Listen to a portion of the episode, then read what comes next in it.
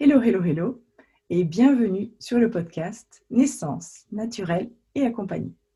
Je suis Magali Serré, alias Authentic Mum sur les réseaux, et aujourd'hui, j'ai la chance d'accueillir Pascal Gendreau. Bonjour Pascal. Bonjour Magali. Alors Pascal, toi tu es doula depuis 20 ans. Tu es cofondatrice de l'association Doula de France et de l'Institut de formation Doula de France, où tu occupes les fonctions de directrice et de formatrice, et cela depuis 14 ans. C'est ça. Tu es aussi maman de trois jeunes hommes. Ouais. que tu as accompagnés lors de tes accouchements par de l'autonomie et par de la préparation aquatique à la naissance. Tu as allaité chacun d'entre eux. Et on reviendra sur l'allaitement. Et j'aimerais commencer euh, par quelque chose euh, que tu dis et que je trouve magnifique, en parlant du métier de doula, où tu dis c'est un métier de savoir-être et non de savoir-faire. Oui. Alors, est-ce qu'on peut partir là-dessus? Ouais, je crois que c'est une, une rencontre d'abord. Euh, une doula, dans le processus de l'enfantement auprès du couple, elle n'est pas nécessaire. C'est un, un, petit plus. C'est euh, euh, la cerise sur le gâteau, un peu. Voilà, c'est le petit ruban qui vient euh, envelopper le paquet cadeau. Euh, on, on, peut très bien se passer d'une doula. Euh, mais ce serait dommage dans la vie de se, de se priver de belles rencontres. Donc d'abord, euh, une doula, c'est une rencontre. Ça veut dire que quelquefois, il faut en voir plusieurs si on peut. Euh, et vraiment, en tant que parent, s'autoriser le truc de d'accueillir les atomes crochus qu'on peut avoir avec quelqu'un.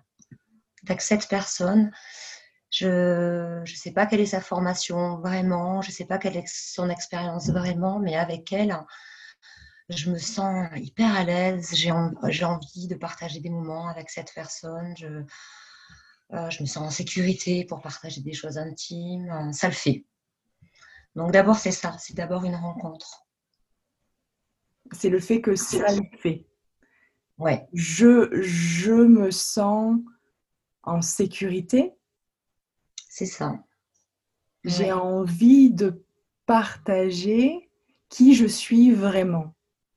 Et dans une euh, extrême intimité en plus, parce que là, on parle de, du processus du devenir parent, de la grossesse, de l'accouchement en plus. Donc, euh, on ne peut pas accueillir n'importe qui dans sa vie et dans ces instants-là. Donc, euh, elle doit être professionnelle, évidemment, la doula, mais ça peut être potentiellement quelqu'un euh, dans d'autres circonstances à qui on pourrait, euh, avec qui on pourrait devenir ami. Alors, c'est un peu. Euh, un peu bizarre ce truc parce que on pourrait devenir ami avec elle, mais c'est pas une amie et elle intervient en tant que professionnelle. Donc, je pense qu'une doula qui fait bien son boulot, c'est une doula qui est extrêmement professionnelle, mais il ne faut pas que ça se voit. voilà. Donc les rencontres, ouais, les rencontres, elles sont, elles peuvent paraître à des moments très informels, euh, très chaleureuses. Ça, c'est hyper important pour moi. Une doula, elle doit être chaleureuse. Elle, elle, est, elle est dans l'intimité de cette famille. Donc ça, c'est important. Euh, elle doit développer des outils d'écoute euh, très très importants, mais il ne faut pas que ça se voit. Il faut que ça soit très naturel. Et oh. ça, en tant que douleur, on peut le faire que si on est parfaitement authentique et si on est aussi parfaitement à l'aise avec les parents qu'on accompagne. Parce que je disais qu'il fallait que les parents aient des atomes crochus avec leur douleur, mais il faut aussi que la douleur, elle soit dans un élan d'amour vers ces gens-là. Euh, c'est pas que un métier, ça peut pas être que comme ça.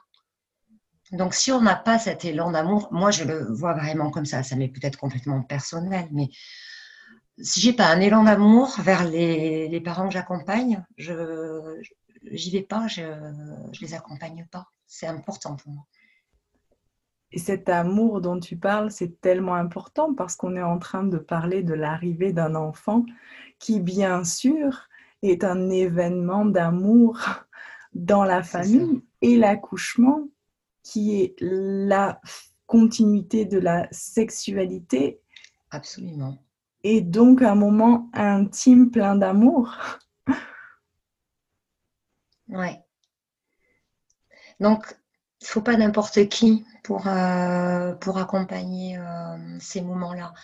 Pas n'importe qui dans le sens de quelqu'un euh, dont la formation serait contestable ou le. C'est pas ça que je veux dire, ni l'expérience, parce que moi je pense qu'il y a des doulas qui n'ont pas d'enfants, par exemple, qui vont être exactement la personne qu'il faut pour un couple.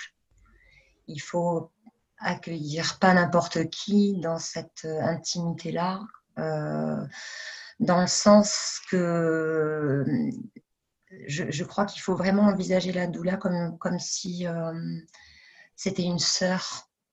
Voilà. Et, et ça, c'est pas possible avec tout le monde.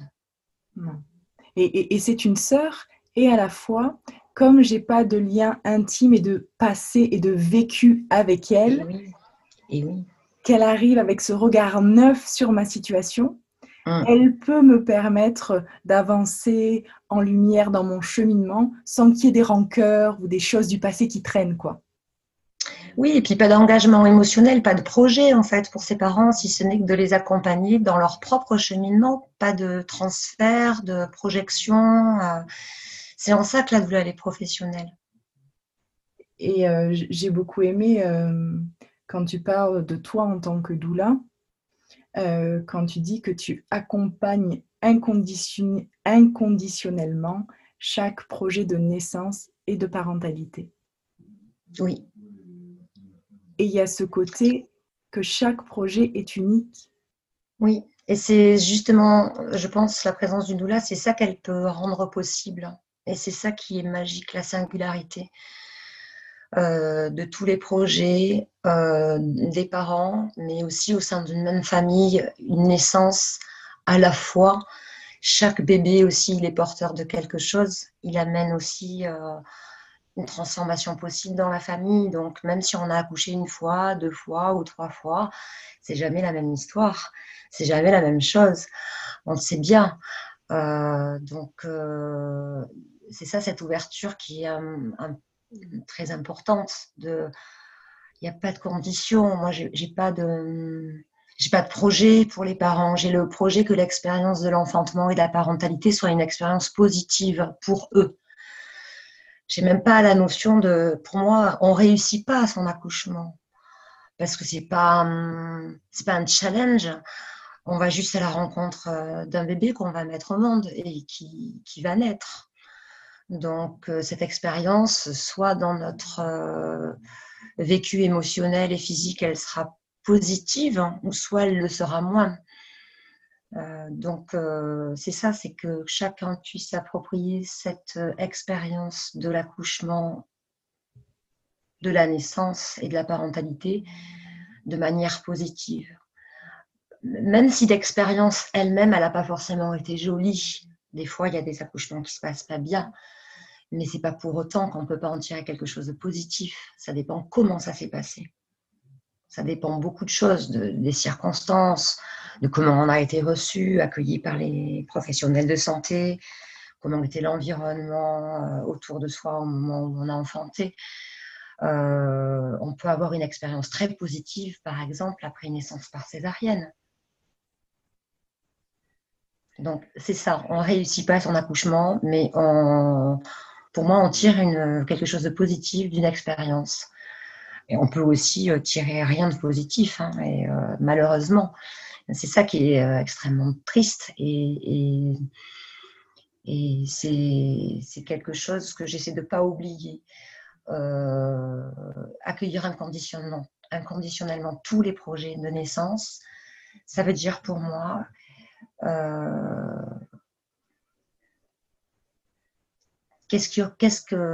vers quoi ses parents ont besoin d'aller pour que ça reste positif. Et, pour les aider, Et pour les aider dans ce cheminement, euh, il y a quand même, j'ai l'impression, un besoin de connaissance. Évidemment, parce qu'on peut, on parle beaucoup de liberté, mais être libre, ça, ça veut dire pouvoir faire des choix. Mais si tu n'as pas d'information, tu ne fais pas de choix. Pour pouvoir choisir, il faut être informé. Et hum, c'est pour ça que l'accompagnement d'une volée il est absolument singulier parce qu'on va partir pour, pour donner des informations de ce que savent les parents et de ce dont ils ont besoin. Donc c'est extrêmement personnalisé comme accompagnement. Euh, d'abord, on accueille qui ils sont à ce moment-là où on arrive, où on intervient auprès d'eux. Ça veut dire qu'est-ce que c'est leur histoire, c'est quoi qu'ils ont comme information, euh, c'est quoi leur expérience autour d'eux? Parce qu'on n'est jamais un individu complètement isolé, on est complètement euh, habité par les témoignages d'accouchement, de grossesse, de nos aïeuls, de nos proches, etc. Donc en tant que femme, on vient avec ça, mais notre compagnon aussi. Il a forcément entendu des trucs, il est né lui aussi. Donc il a forcément une expérience absolument intime de la naissance. Et puis, il y a ces deux individus qui vont, se rassembler pour, euh, pour créer une vie. Ils vont arriver chacun avec des univers. Donc, des fois, ils ne sont pas forcément au même endroit déjà. Et, d'abord, le travail d'une nouvelle, c'est d'accueillir ça. Qui tu es? Toi, la future maman, qui tu es Toi, le futur papa? Et ensemble, qui vous êtes? C'est quoi votre projet ensemble de devenir parent c'est quoi vous avez envie de partager à l'intérieur de ça?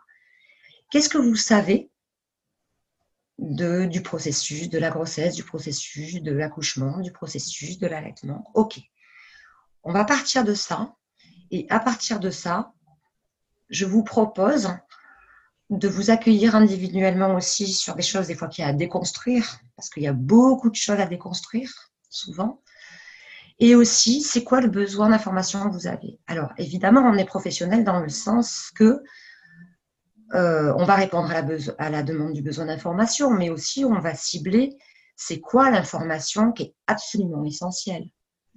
Par exemple, moi, pour l'allaitement, si les parents me, me, demandent de les accompagner dans leur projet d'allaitement, je sais qu'il y a un certain nombre d'informations dont ils vont avoir besoin très très vite. Et que c'est un petit package d'informations assez basiques, mais ils ne repartiront pas sans ces informations-là. Est-ce que tu peux nous en parler de ces informations-là? Tout de suite. Bah, alors ça, ça va aussi dépendre de pas mal de choses. C'est aussi comme ça aussi qu'il faut se... Que je disais, chaque projet, il est singulier. Si le projet, il est d'accoucher à la maison, les informations à donner ne seront pas les mêmes que si le projet, il est d'accoucher en structure. Euh, du coup, euh, les parents qui vont accoucher en structure, je vais leur donner les informations qui vont leur permettre de bien euh, être armés pour pouvoir faire le tri au moment de leur séjour à la maternité entre les informations qui sont OK, parce qu'au niveau physiologique, c'est pas une bêtise, hein, ou alors une information qui leur paraît vraiment très très limite et pas fondée. Et malheureusement, on le sait bien, les mamans qui ont accouché en structure le savent bien. Et j'accompagne moi les projets d'allaitement depuis plus de 20 ans. La première chose dont se plaignent les parents au retour du séjour à la maternité, c'est les discours contradictoires, euh, opposés. En l'espace de une heure ou deux, on peut entendre tout et son contraire. Et quand on est dans cet espace euh, psychologique qui est quand même extrêmement particulier quand on vient d'accoucher, c'est d'une violence extrême. C'est extrêmement déstabilisant. Et, dans cette fenêtre particulière, là où on est à la hum, découverte de ce bébé, euh, c'est important de pouvoir faire le tri et c'est aussi important euh, de pouvoir un peu se, j'allais dire se blinder, c'est pas terrible comme expression, mais quand même, il faut se protéger beaucoup. Il faut savoir. Et pour se protéger et faire le tri entre les informations qui sont OK et pas OK, il faut avoir un minimum de connaissances. Voilà. Donc, euh, ben, la physiologie de, l'allaitement, comment il fonctionne ce sein comment ils donnent du lait, euh, la phase colostrale, etc. Surtout qu'en plus maintenant, les séjours à la maternité sont extrêmement courts. Moi, je trouve ça plutôt assez chouette, que ça ne dure pas trop longtemps. Euh, mais euh, la grosse problématique des séjours écourtés, c'est la confrontation entre la réalité de la mise en place de l'allaitement et les exigences des personnels médicaux. Euh, une maman, si elle part de la maternité alors que son bébé a trois jours, elle n'aura certainement pas eu encore sa montée de lait. Par contre, l'exigence des professionnels de santé, c'est que le bébé, il ait repris du poids. Eh oui. Or, ça n'est pas possible. Techniquement, ça n'est pas possible qu'un bébé reprenne du poids avant que sa maman ait eu sa montée de lait. Donc, il y a beaucoup de pression qui est exercée sur les parents qui sont en structure pour que la courbe, pour le moins, euh, elle, arrête de descendre, voire même elle, euh, elle, remonte un peu la courbe de poids du bébé. Et là, on assiste à des trucs qui sont fous, du genre, euh, eh ben, on va lui donner un biberon. comme ça, évidemment, si on donne un biberon à un bébé, avant que sa maman ait eu sa de lait, on va le peser immédiatement après. Hop, il aura repris du poids. Euh, et, du coup, sur le carnet de santé, c'est OK, ça valide le bébé. Au moment où il est parti euh, de la maternité, il avait commencé à reprendre son poids. D'abord, c'est tricher. C'est un processus qui est vraiment, euh, moi, que j'arrive pas moralement à valider. Je me dis, je ne comprends pas quel est l'enjeu. Et en plus, c'est extrêmement contrevenant pour la mise en place de l'allaitement.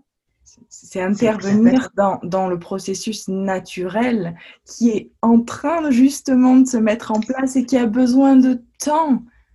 Exactement. Cette courbe qui fait un V en fait, hein, c'est ça qui descend. Le, bébé il naît à un certain poids et puis les premiers jours, eh ben, quand on pèse, le poids il descend jusqu'à se remettre à remonter.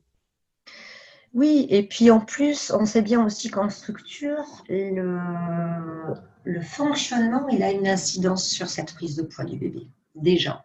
Ou en tous les cas, au moins, il a. Il, il intervient de manière négative euh, sur la courbe de poids pour plusieurs raisons. D'abord parce que le bébé, il est pesé immédiatement après sa naissance. Or, on sait qu'un bébé, quand il vient au monde, il est rempli de liquide et que en fait, en Allemagne, on sait ça depuis longtemps, on le dit depuis longtemps, les bébés ils vont sécher plus que perdre du poids. C'est-à-dire qu'ils vont se déshydrater. Il était dans un milieu liquide, ce bébé, pendant neuf mois. Il va s'adapter à un milieu, un milieu aérien. De fait, il va se déshydrater. Donc, premièrement, on ne devrait pas peser les bébés immédiatement après la naissance. On devrait attendre qu'ils aient, entre guillemets, un peu séché et les peser au bout de 24 heures. Et là, au bout de 24 heures, on peut se dire, tiens, là, le poids, il est à peu près le vrai poids du bébé.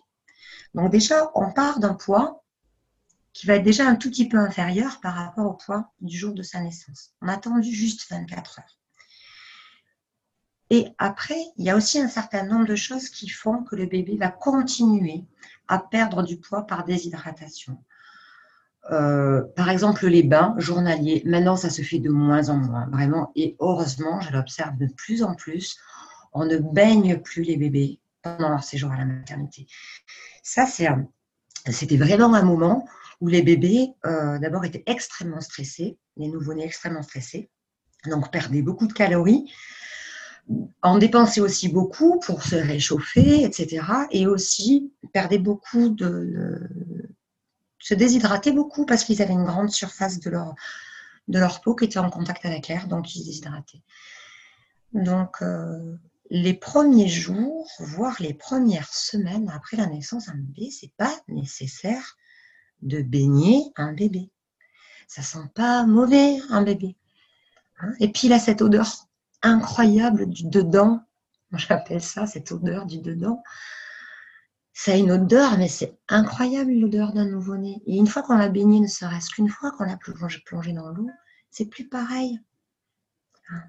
Donc ne baignez pas vos bébés, ils ne sont pas sales. Gardez cette, euh, cette odeur incroyable. Et puis, euh, euh, ce qu'il y a sur leur peau, qui s'appelle le vernix, c'est ça? Oui. Et eh mhm. ben, il, il, il les protège. Et c'est réabsorbé euh, par la peau parce qu'on ne le sait pas beaucoup. Euh, la, peau, elle a une capacité d'absorption qui est absolument incroyable, encore plus que notre tube digestif. Donc c'est aussi la raison pour laquelle il faut faire attention aux choses qu'on met sur la peau des bébés. Attention aux produits, voilà, parce qu'ils vont absorber beaucoup beaucoup de choses par par leur peau. Mais voilà, pour en revenir au poids, c'est ça. C'est que non seulement, souvent en structure, on a une, exigence impérieuse que le bébé y reprenne du poids. Donc, on va interférer de manière négative sur la mise en place de la lactation. Et d'autre part, souvent, on a des pratiques sur le moment où le bébé est pesé euh, et sur les gestes qu'on fait au bébé pendant le séjour à la maternité qui vont avoir un impact négatif sur le poids. Donc il y a beaucoup d'incohérences en réalité. Euh, et au plus la maman elle est informée. Et voilà. Et au plus elle va pouvoir dire non là, vous voulez qu'on le baigne, mais moi je suis ok pour qu'on attende.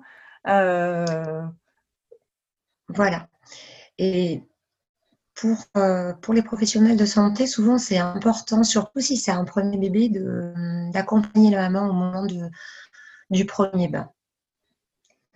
Euh, alors, c'est quelque chose qui certainement est, très, très bienveillant de pouvoir accompagner une jeune maman au moment du bain, dans les gestes qu'elle va avoir avec son bébé, tout ça. mais je crois que c'est absolument pas nécessaire et que, et que voilà, cette maman, elle va pouvoir bien se débrouiller avec son bébé.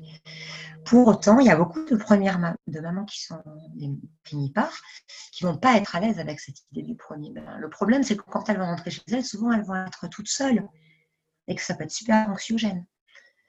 Donc, euh, ce serait idéal que quelqu'un puisse venir chez elles, les accompagner au moment de ce premier. En tant que doula, c'est ce qu'on fait souvent. Et en plus, on le fait avec un regard qui est euh, euh, je trouve important qu'il y ait le regard de c'est toi la spécialiste de ton bébé. Moi, je ne suis pas une professionnelle avec des gestes hyper techniques, machin, qui va te montrer comment faire. Juste, tu sais faire, j'ai confiance en toi, je suis à côté pour te sécuriser. Et c'est OK. Et c'est euh, la beauté du métier de doula qui amène cette accompagnement global et qui suit le, qui, peut euh, suivre le couple à n'importe quel moment, mais elle peut aussi proposer cette continuité de suivi avant, pendant la grossesse, durant l'accouchement et en postpartum, euh, qui, fait qu'elle, elle est témoin de tout ça. Oui, et, c'est ça la, grande richesse, c'est que, et notamment si on, revient euh, à l'allaitement par exemple, il y a des études très sérieuses qui indiquent que le taux de réussite d'allaitement est bien supérieur quand la personne est accompagnée par une seule et même référente. Donc, euh, et le lien de, sécurité, euh, de proximité qu'on aura mis en place pendant la grossesse, et le fait aussi que cette femme, elle va pouvoir, se couple, va pouvoir voir en nous une personne qui ne les juge pas, qui ne les évalue pas, ça va permettre d'expérimenter toutes les solutions qu'elle va pouvoir, elle, mettre en place. Et pour l'allaitement, on sait très très bien que l'ajustement et les solutions qu'on doit trouver, c'est quasiment d'heure en heure ce qui marche le lundi à 14h, le, lundi à 18h, ça ne marche plus. Il faut trouver autre chose. Donc, euh, qu'est-ce qu'on a besoin C'est de se faire confiance en sa capacité de trouver nos propres solutions. Parce qu'il n'y a pas de toute façon quelqu'un qui est là H24 pour tenir la main et dire quoi faire. C'est pas ça qui est juste. Ce qui est juste, c'est de développer ses propres compétences et sa propre créativité. Donc, pour se replonger Allez.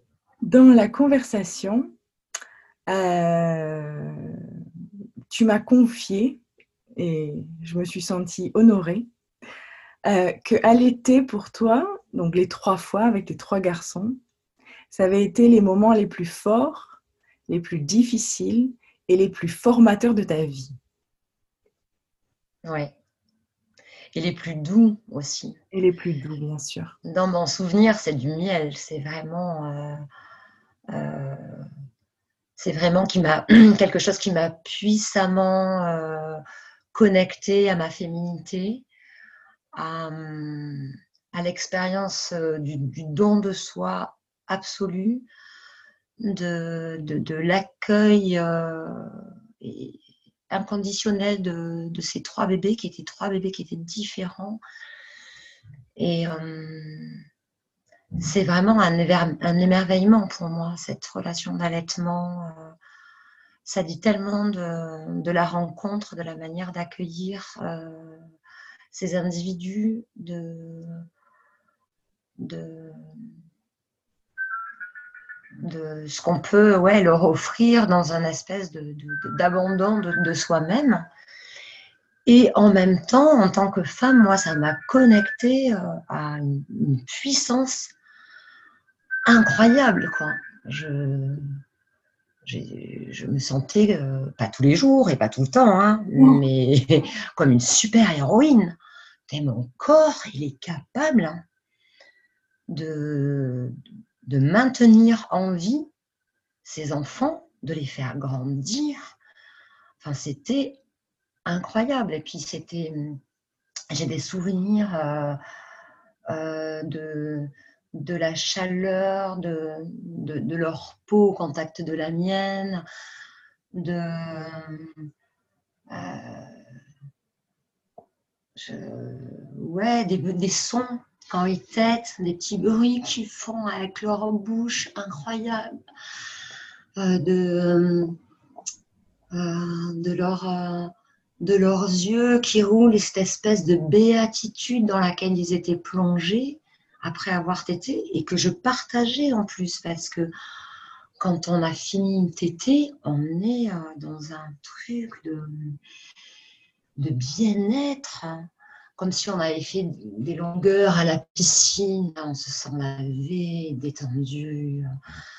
Enfin, c'était incroyable, quoi. C'était, euh, euh, des moments. Euh, ouais, c'est du miel, vraiment. Et moi, de mon expérience, ce que je trouve, c'est qu'il faut y arriver. C'est-à-dire qu'au départ, il y a un temps d'adaptation, et j'aimerais que tu nous parles de ça, pour arriver à ce miel et eh oui. à, à ces moments absolument magiques dans la vie d'une femme. Hum, hum. Alors, c'est vrai que allaiter, c'est pas seulement pour une maman produire du lait et être capable de le donner. C'est aussi un bébé qui tète. voilà. Donc, euh, on ne peut pas imaginer accompagner un allaitement si on ne prend pas en considération cette diade, les deux. Il y a des difficultés qui viennent euh, des fois de la mise en place de la lactation. Il y a des difficultés des fois qui viennent euh, au démarrage d'un allaitement, par exemple, de douleurs particulières. Euh, mais les douleurs, par exemple, elles viennent souvent de la manière dont le bébé va téter.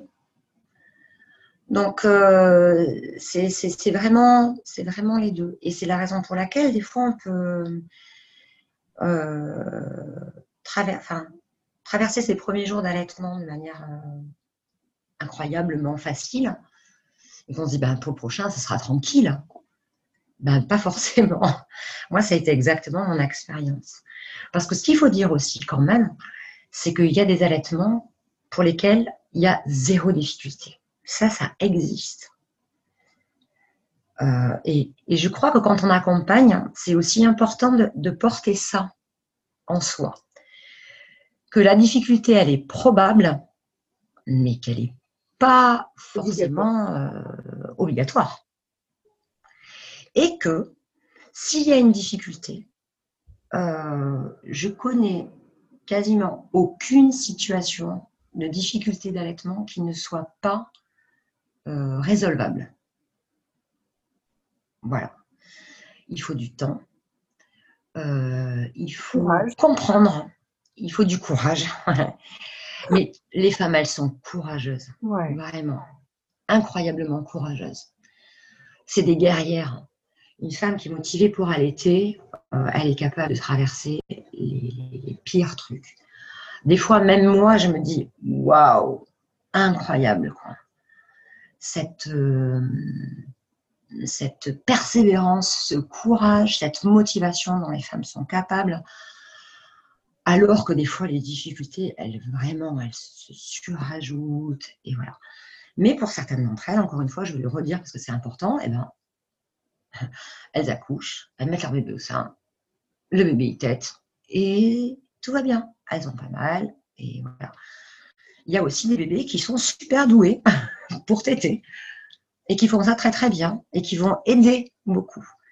Donc c'est vraiment aussi euh, l'expérimentation, pour moi, l'allaitement, de se laisser guider par son bébé. De se dire, il sait, il a la capacité, il a les compétences. Chaque tété fait de lui à chaque fois un expert, un peu plus expert à chaque tété, à chaque tété, à chaque tété. Je vais le guider, mais aussi j'accepte de me laisser guider par lui. Sur le rythme des tétés, sur la longueur des tétés. Euh, c'est pour ça qu'on parle de lâcher prise pour l'accouchement, mais on peut aussi beaucoup parler de lâcher prise pour l'allaitement. Donc, euh, il faut du temps. Et c'est vrai que les cinq premières semaines, qui sont les cinq, six premières semaines de la mise en place de la lactation, c'est une période particulière. C'est un mois de plus à la grossesse, en réalité. Parce que c'est une fonction qui se met en place dans notre corps de femme qui n'existait pas avant. Et je suis toujours très étonnée de voir à quel point on fait hyper attention aux femmes enceintes qui sont en train de fabriquer un bébé et qu'à partir du moment où le bébé est né, on ne prend plus soin de la femme qui vient d'accoucher. Or, surtout si elle allait, euh, cette mise en place de l'allaitement va faire que son bébé va pouvoir euh, être vivant, se nourrir. Donc c'est aussi fondamental que pendant la grossesse. Donc la mise en place de l'allaitement, elle s'étale sur une période de 5 à 6 semaines. C'est pas beaucoup en fait. Tiens, ça, correspond pile à 40 jours. Ces fameux 40 jours, les relevailles, le mois d'or, etc. On parle beaucoup euh, de cette période particulière euh, qui fait que la mère, pendant cette période, elle a besoin d'être soutenue de manière singulière. Elle a besoin d'être soutenue de manière singulière, encore plus si elle est dans le processus de mettre en place cette fonction nouvelle pour ses seins, qui va être de donner du lait, qui va permettre à son bébé de se nourrir pendant les, toute sa première année. Donc c'est quand même pas rien. C'est important. C'est extrêmement important. Et je dois dire que souvent, les difficultés qui sont rencontrées dans le postpartum immédiat, vraiment les dix premiers jours, les difficultés, euh, les inquiétudes qu'on peut avoir autour de l'allaitement, c'est quasiment dû à chaque fois à une information qui n'est pas suffisante, à une désinformation, euh, des, des, discours qui sont contrevenants à la mise en place de la lactation, et aussi un manque de temps que l'on peut accorder à accompagner une femme qui va euh, mettre euh, son bébé au sein les premières fois. Il faut beaucoup de temps, il faut observer. Euh, et puis, c'est pareil dans les résolutions problématiques. c'est presque, c'est une petite enquête c'est la maman qui va parler de sa difficulté, de ce qu'elle a observé chez son bébé, euh, de là où elle a mal, de comment elle a mal, de à quel moment elle a mal. Est-ce que ça brûle? Est-ce que ça pique? Est-ce que ça fait mal en début de tété Est-ce que ça fait, ça continue la douleur pendant la tétée? Est-ce que c'est en fin de tétée? Euh, Tout ça, c'est à décortiquer. On peut jamais, en allaitement, il y a rarement un problème, une solution. Si vous tombez sur un professionnel de santé qui est, qui est très péremptoire comme ça, qui vous dit Ah, c'est ça, tac, il y a une solution, c'est celle-là, ça me paraît un peu euh, rapide. Un peu rapide. Il y a une problématique. Et cette problématique, après enquête, presque un peu, hein, ouais, c'est un peu une enquête, elle peut faire penser souvent à plusieurs choses. Ce que tu me dis de ce que tu observes de ton bébé, ce que tu me dis des douleurs que tu traverses, ça me fait penser peut-être à ça, peut-être à ça, ou encore peut-être à ça. Qu'est-ce que tu en penses? Est-ce que toi, tu vis le truc? Est-ce que ça te paraît être ça? Je vais t'envoyer plein d'infos sur cette problématique-là d'allaitement. Regarde si tu te retrouves là-dedans. La maman va faire un retour. Oui, non, pas vraiment. Ok. Alors, on va aller explorer l'autre piste alors. Je te donne des informations. Je suis allée chercher des trucs, je te les envoie, on les partage ensemble. Est-ce que ça te parle? Est-ce que te, est-ce que tu te reconnais là-dedans? Ah oui, j'ai l'impression que là, par contre, ce que j'ai lu, ça, ça paraît correspondre. Ok, alors on va partir sur cette hypothèse que ton problème, c'est celui-ci. Et du coup, peut-être tu peux essayer telle solution, telle solution, telle autre solution. On va se reparler dans 3 à 6 heures et on va voir ce que ça a donné, ce que tu auras mis en place. 3 à 6 heures après, alors ça a marché Ah oui, c'est beaucoup mieux. Ah, mais ça a amélioré ça. Mais par contre, il reste encore ce petit truc derrière. Ok, on va explorer peut-être une autre piste. Tu vas peut-être essayer une autre solution. Donc, tu vois bien que tout ça, ça demande beaucoup, beaucoup, beaucoup de temps. Et moi, ce que je partage aux mamans que j'accompagne, euh, la disponibilité que j'avais pour être présente le jour de l'accouchement, c'est-à-dire 24 heures sur 24, pendant 15 jours qui précèdent l'accouchement, elle reste la même les 15 jours qui suivent la naissance du bébé. Je suis joignable 24 heures sur 24. Il n'y a pas de questions débiles. Il n'y a pas de petits ou de gros problèmes. Le moindre truc qui pose question au moment de démarrage de l'allaitement, il faut tout de suite l'accueillir. Parce que petit problème du lundi à 14h, s'il ne s'est rien passé, peut devenir problème catastrophique du lundi à 22h.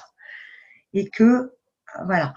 Donc, c'est vraiment un accompagnement, on voit bien, c'est quasiment heure par heure qu'il faut être disponible. Et ça, euh, ça, ça n'existe pas. À part, euh, à part, euh, à part les sages-femmes qui font un accompagnement global, certaines sages-femmes aussi qui travaillent en libéral et qui vont être vraiment hyper pointues sur l'allaitement et qui adorent ça, qui vont pouvoir être disponibles et tout ça. Ou alors une doula, à condition qu'elle soit quand même suffisamment à l'aise dans les problématiques d'allaitement et leur résolution. Alors, doula, elle n'est pas forcément super à l'aise, mais par contre, elle devrait, je pense que toutes les doulas, elles devraient être capables de dire, là, ce que tu me dis, ça ne me paraît pas OK. Je ne sais pas forcément te proposer des solutions ou décortiquer avec toi ce que tu pourrais mettre en place, etc. Mais en tous les cas, ce que tu me dis là, pour moi, il y a un truc qui ne va pas. Et éventuellement, la renvoyer vers une consultante en lactation, une sage-femme, quelqu'un qui a des compétences pour euh, résoudre. elle a un réseau, cette doula. Et la, la doula, elle a forcément un réseau. Voilà. Super. Mais ça s'accompagne vraiment pas à pas, euh, l'allaitement. Et moi, j'ai eu la chance d'avoir un premier bébé qui a été comme un chef direct. J'ai eu aucune problématique sur cet allaitement. Rien. Et c'était incroyable. Et ça tombait vraiment très bien. En plus, parce que j'étais maman solo. Donc, euh, j'étais extrêmement entourée, très accompagnée, mais quand même, euh, j'étais quand même maman solo. J'ai eu un, allaitement de rêve. Mais pour mon deuxième, j'étais pourtant forte dans cette expérience vachement positive. Et bien, ça s'est pas du tout passé pareil. Parce que mon bébé est né avec un torticolis congénital important et que le démarrage de l'allaitement, mais ça a été une sinécure, vraiment. Et que si j'avais pas eu cette expérience du premier accouchement, du premier allaitement, où j'étais capable de me dire, bah, quand même allaité pendant deux ans, le, problème ne vient pas du, fait que tu n'as pas de lait. Pas, pas, pourtant, c'était beaucoup ce qu'on m'a envoyé. Hein. C'était forcément le problème venait de moi. Euh, mais si j'avais pas eu cette expérience positive, ça aurait été extrêmement compliqué pour moi euh, de traverser les difficultés auxquelles j'ai dû faire face. Et en tant que doula, c'est ça le positionnement qu'on doit avoir. Je sais que c'est possible. Je sais que tu es capable. Tu vas y arriver. Peut-être ça va être plus ou moins compliqué. Mais moi, j'ai aucun doute. Je n'ai absolument aucun doute qu'une femme qui veut allaiter, elle va y arriver. C'est évident. Et ce qui est aussi intéressant, je trouve, euh, c'est qu'aujourd'hui, quand moi, personnellement, je pars dans mon entourage, j'entends toutes ces femmes à qui on a dit euh, ben, T'as pas de lait, ben, tu fais mal, et qui se sont arrêtées parce qu'elles pensaient que c'était le meilleur pour leur bébé, et qui, aujourd'hui encore, des dizaines et des dizaines d'années après cet événement, le revivent comme si comme s'il y avait quelque chose qu'elles avaient manqué. Et je trouve ça tellement triste. Ce que ça dit, c'est extrêmement puissant parce que, par exemple, pour le processus de l'accouchement, qui est un processus involontaire, on est bien d'accord. Euh, il y a une espèce de truc où, à la fois euh, le positionnement et la capacité d'ouverture que je vais avoir au moment où je vais accoucher, elle va, elle va possiblement interférer dans le processus mais je ne peux pas vraiment faire quelque chose pour que le processus il ait lieu. Le processus d'accouchement, il aura lieu de toute façon, on est d'accord. En revanche, pour l'allaitement, c'est un processus qui va se mettre en place, c'est une fonction de notre corps, une capacité de notre corps, euh, mais qui demande quand même euh, quelque chose qui est de l'ordre de la, oui, de la volonté, puisque je peux allaiter si je veux, je peux arrêter d'allaiter si je veux, et je peux choisir de ne pas allaiter si je ne veux pas. Donc, au contraire du processus de l'accouchement, on voit bien que dans le processus de l'allaitement, il y a quand même quelque chose qui est de l'ordre de la motivation, de l'envie, du désir de la femme.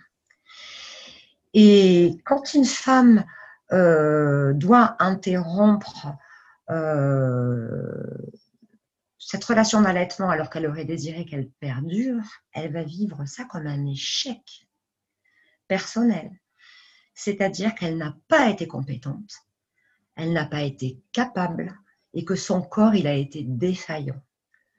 Et à plein de niveaux, ça va impacter la confiance qu'elle a en elle et on en parle très très peu, mais on voit souvent des dépressions après un arrêt euh, brutal de l'allaitement, ou même des dépressions, on n'en parle pas beaucoup, encore moins après sevrage, même quand c'est un sevrage au bout de longs mois. Euh, l'allaitement, c'est une capacité qu'a mon corps, mais en tant que femme, je choisis d'y aller ou pas. Et là, il y a la notion de réussite personnelle. On parlait un petit peu tout à l'heure de réussir son projet de naissance. Je parlais plutôt, moi, de vécu positif ou pas. Là, dans la notion de l'allaitement, dans l'allaitement, il y a ce truc de j'ai réussi. D'ailleurs, je l'entends souvent, j'ai réussi mon allaitement. C'est une victoire sur soi-même. Donc, euh, et pour beaucoup de femmes, par exemple, qui n'auront pas eu une expérience positive de leur accouchement, elles vont dire j'ai pas réussi mon accouchement, mais par contre, je veux réussir mon allaitement. Et là, on voit bien qu'elles sont dans le truc de récupérer quelque chose de manière personnelle, dont elles s'emparent pour réussir quelque chose avec leur corps dans la relation avec leur bébé. Donc, l'allaitement, ça peut, cette expérience d'allaitement, ça peut être un empuissantement incroyable pour la femme qui va valider son projet d'allaitement. Et ça lui donne une confiance en elle et en son bébé, dans les capacités de son bébé et ce lien qui se tisse de je, je, j'apprends à te connaître j'apprends que signifie ce cri-là, qu'est-ce que tu as besoin quand il se passe ça. Et tout ça, c'est le tissage du lien qui perdure pour toute une vie. Ah oui, ah oui, ça c'est c'est absolument évident. Moi, je l'observe avec beaucoup de recul maintenant, puisque mes garçons ont 27, 22 et 20 ans. Je les ai allaités tous les trois longtemps et il y a une espèce de, de lien et de proximité avec eux.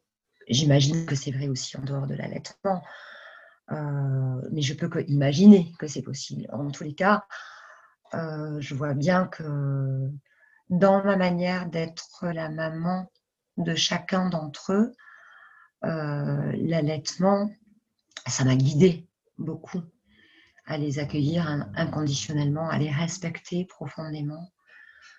Euh, et puis, il y a une notion qui est assez euh, taboue dans, notre, dans nos cultures judéo-chrétiennes, c'est la notion de plaisir et de sensualité.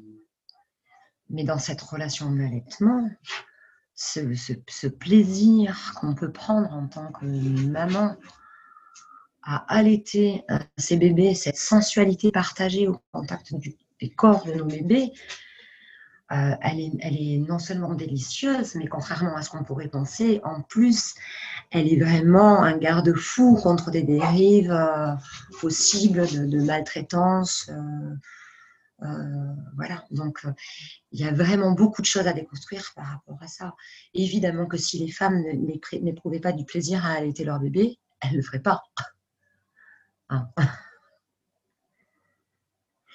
Donc on parle de plaisir euh, et, de sensualité, mais c'est la découverte, c'est la découverte de ce bébé. On l'a quand même conçu dans l'amour, on l'a aimé avant même qui soit, euh, qui, soit venu au monde.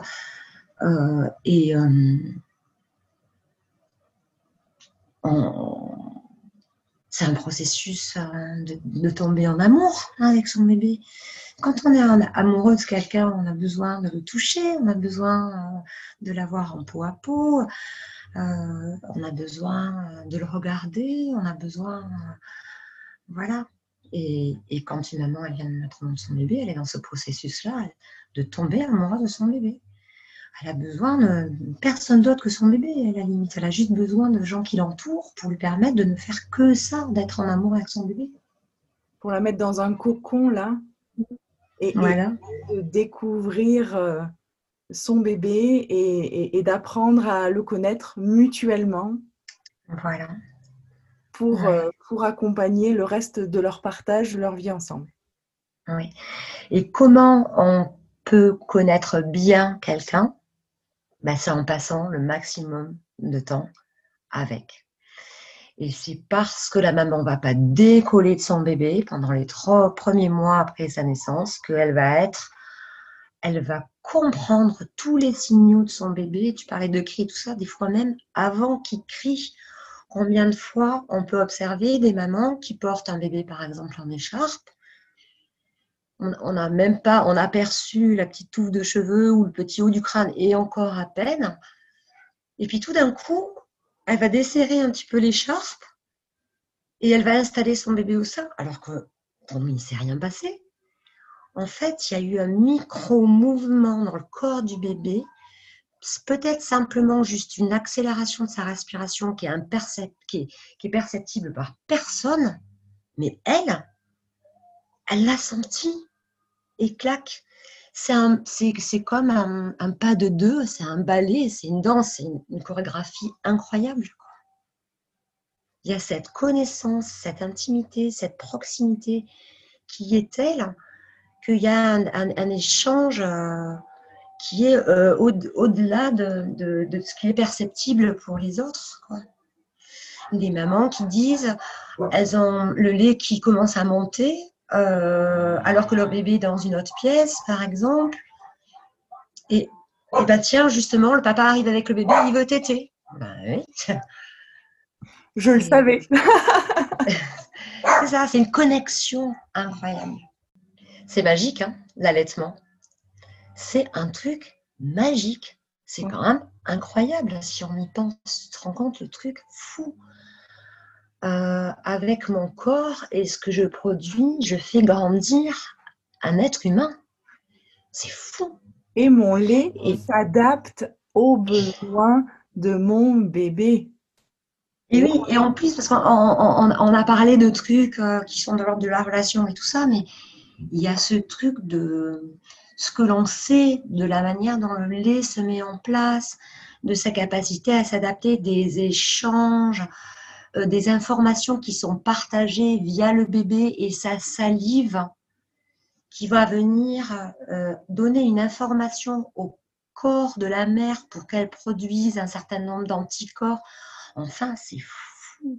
Chaque jour, ça fait plus, ça fait euh, plus de 27 ans que je, que m'intéresse à, l'allaitement.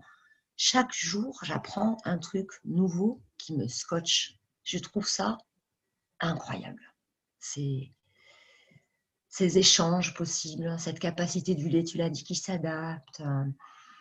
Euh, et puis des expériences incroyables des femmes, des expériences de co-allaitement, par exemple, euh, de pouvoir allaiter un enfant qui n'est pas le sien, de pouvoir induire une lactation alors que soi-même on n'a pas été enceinte, si on veut accueillir un bébé qu'on va adopter.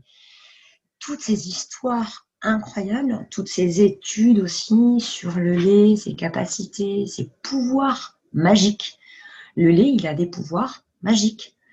C'est incroyable. Et euh, quelque part, pour finir, ce qui me vient là, c'est que finalement, toi, après 24 ans de, dans l'allaitement, tu continues à apprendre, ce qui signifie que chaque personne est unique et chaque ah allaitement est unique. Oui.